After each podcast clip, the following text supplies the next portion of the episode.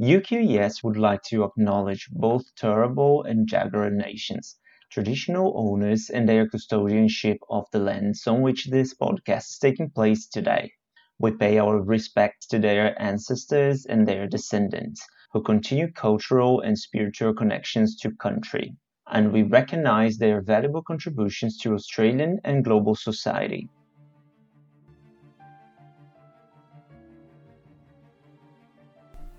Gina Rinehart is the richest person in Australia with a whopping $34 billion net worth. Anthony Pratt is one of the leaders of Australia's manufacturing industry who sits in a very comfortable position with $24 billion in personal equity. Alexandra Burt and Leonie Baldock are two sisters very prevalent in Australia's mining industry who are living quite lavish with their fortune of 4 billion. You might be wondering why I'm picking supposedly random names from this year's BRW Rich 200 list. Well, there's something all these rich Aussies have in common. They've all inherited their wealth. Gina is the daughter of mining magnate Lang Hancock. Anthony is son of businessman Richard Pratt, and the two sisters were gifted their lifestyle from their father, Michael Wright. So what? Is this just a matter of choosing your parents wisely? Or is the transmission of massive amounts of inherited wealth an obstacle to achieving the Aussie ideal of giving everyone a fair go? Hello, everyone, and welcome back to another episode of the Worldonomics podcast, hosted by UQES. In this podcast, we will be joined by the esteemed Professor of Finance, John Mangan, to bring a light to a very interesting and controversial way to address Australia's growing concern with housing affordability and equality of opportunity inheritance taxes. Did you want to start off just by telling us a little bit about what you've done in your career? Well, John Mangan's my name. I'm currently an emeritus professor at uh, the UQ, with the Faculty of Business, Economics and Law. Uh, pretty much been a teacher all my life. Um, started off as a high school teacher in a Catholic girls' school. Uh, moved on to work in Birmingham University in, in, the UK. Back to Wollongong and then back to UQ. But within that, I've had quite a substantial time away from campus working with Treasury and uh, Department of Employment and Labour. Uh, currently, I'm pensioner and um, a consultant and I do one day a week at UQ. Can you explain to us just what an inheritance tax is and what is the one that was going to be proposed in Australia and like how does it work to redistribute? Okay, that's one of my favourite topics. um, it used to be called death duties, that scares everybody. Then it used to be called succession tax, then it was inheritance tax. And basically, it's a tax which we levied on the estate of people who die. And you have to decide whether, and, and it's a very efficient tax for a number of reasons. One is the person's dead that you're taxing, so it's not not really, they're not going to argue about it. it's, it's very difficult to, to, to fake it, so it's, it's a criteria. But it's also, let's take it away in which tax is levied now, okay? So if, if I'm working as a cleaner and I want a second job because I need more money, I'm taxed heavily. So I do two jobs and I pay a lot of tax. Whereas if my father dies and gives me a lot of money, I do nothing at all. I don't pay tax at all. I just, I just get it. I just accumulate it. And what's been happening in the last 10 to 15 years in particular is there's been a gross increase in inequality in, in, of income and wealth. Uh, because if you don't tax um, inheritance of people, they just accumulate. They just they just increase and exponentially. And so it's, it's inevitable that this will create a situation where there is growing inequality. And you know what happens when growing inequality becomes too bad? People resent the system, they break it down. And we saw a lot of that with this idea of essential workers. You know, suddenly, mm-hmm. yeah. suddenly people who work in retail and, and children's homes and, and aged care, they're really mm-hmm. essential. It would be great. Won't give them any more money. But we'll call them essential, yeah. and the Prime yeah. Minister will say thanks. So what we needed with inherent was an efficient way of getting some of that money back into the system. Okay. Mm. Now, uh, there's a lot of hysteria about inheritance tax. I, I, remember being on a talkback show, and everybody rings up, and they'll say, "Oh yes, but my husband died, and I've got a, I, I got a house, and I'm going to have to sell it to pay inheritance tax, and we'll be out in the street." It, inheritance taxes are never levied on the average income. They're always levied on the top 10 to, to mm. and the reason for doing that is because obviously, particularly with farms, you know, you, the farmer dies and he's got six kids and they inherit this, this large farm. But to pay the inheritance tax in the old days, they'd have to sell that farm, which was counterproductive and it make everybody worse off.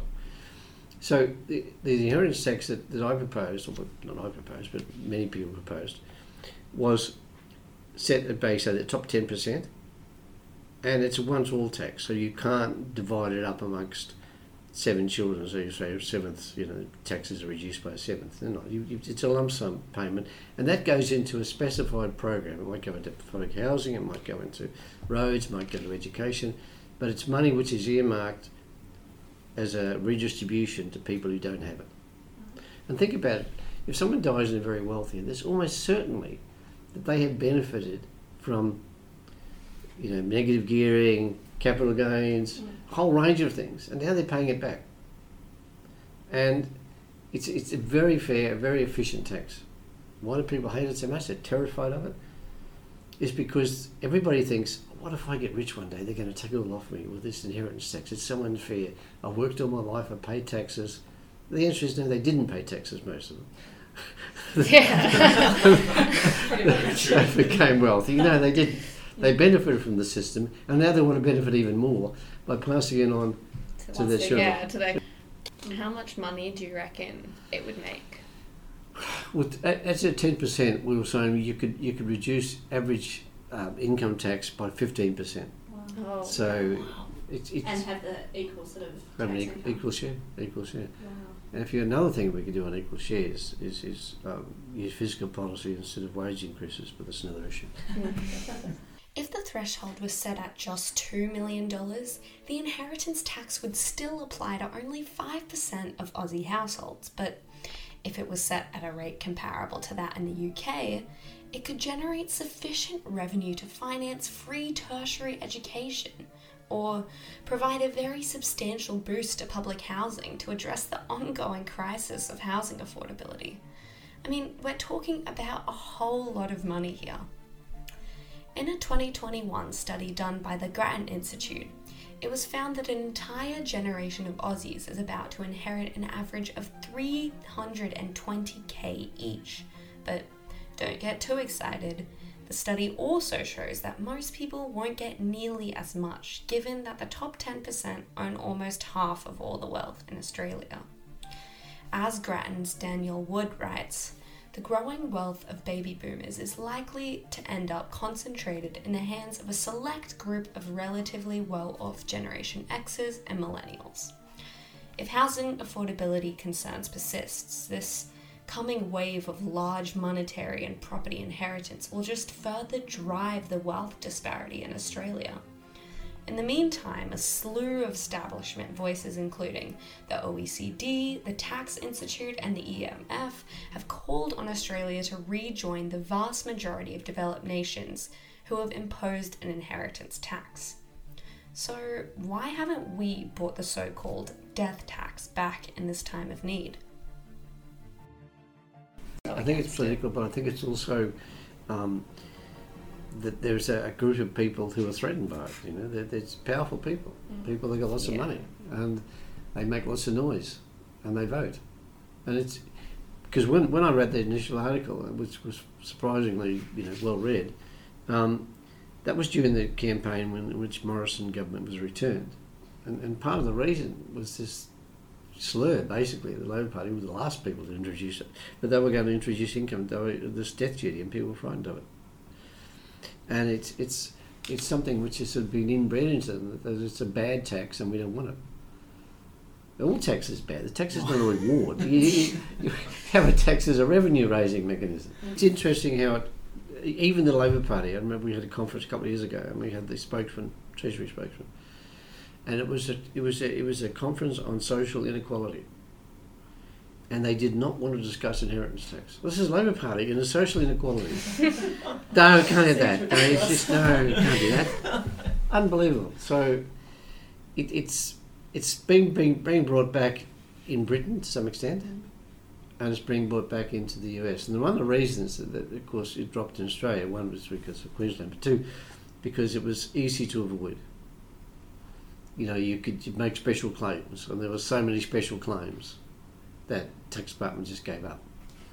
Oh, and it was difficult. And if you if you, you have it set at a reasonable level, say two million dollars and above asset, uh, seven to ten percent of the inheritance, it would make a lot of money. It would restore balance to some degree, and it's much fairer than other taxes. Don't Australian values include social mobility and the idea of a fair go? Inherited wealth is unearned income. Taxing inherited wealth would create a less unequal distribution of income and provide a more level playing field within our society. Inheritances generally go to people who are already well off and don't even need them. They encourage inequality and inhibit social mobility. And you'd also be surprised to find that around 73% of Australians believe that the proposed 2016 inheritance tax might not be such a bad idea after all. While the current research we've presented you with may make the inheritance tax seem like some sort of godsend policy to redistribute wealth, the full impact of this redistribution can only be felt if the tax is implemented and used properly. What do you think specifically the inheritance tax should be, and like how do you think we should go about implementing it? It should be it should be unavoidable. Start off with, it should be levied on um, the asset itself. So if there's six children, let them work it out. You, you're not you're not going to dilute it by one sixth at a time. Just they have to work it out. It should be set at a reasonable level, so ten percent, and it should be let something like say fifty percent above the average inheritance. So you're really talking about people that are that are that are Wealthy, yeah. wealthy. Uh, and who it's actually not going to have a massive Big impact difference. No. Yeah, they're actually probably already rich. No, yeah. Exactly. We, we estimated 95% of the people would be better off under inheritance tax, and yet there's massive opposition to it. If if bringing a tax it's something that doesn't bring uh, votes to politicians, how do you think uh, economists could sell it to a politician, convince them to? I think they could sell it by one its efficiency, but also you have to convince people that's for a good cause. You know, if this money was earmarked, I can't think of the word, but there's a way of of, of uh, shepherding certain tax income into a particular project, and if it was done for say social housing, or uh, education is a bit nebulous, but social housing would be one, health would be another.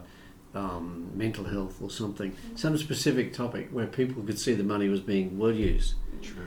And if there was also a guarantee, a bit like GST, that we will not raise it above a certain amount, and it will only apply to assets which are, um, you know, adjusted for inflation.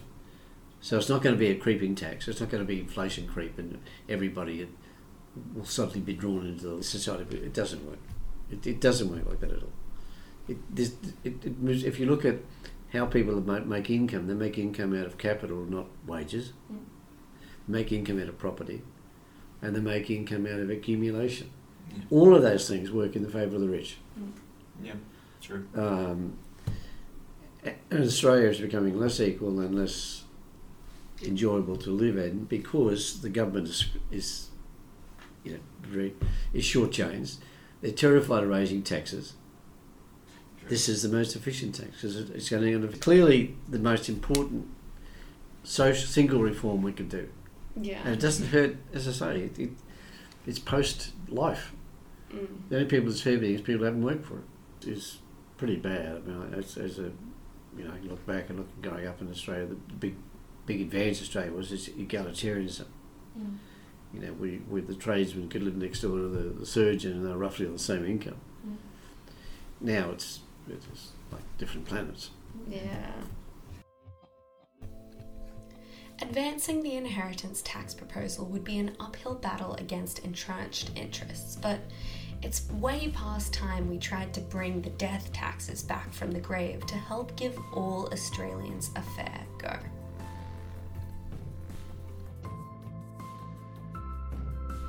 Thank you for tuning into this week's episode. Make sure to check back in for next week when we post the second part of our interview with the professor, talking a little bit more about some other interesting parts of his career and what he's working on now.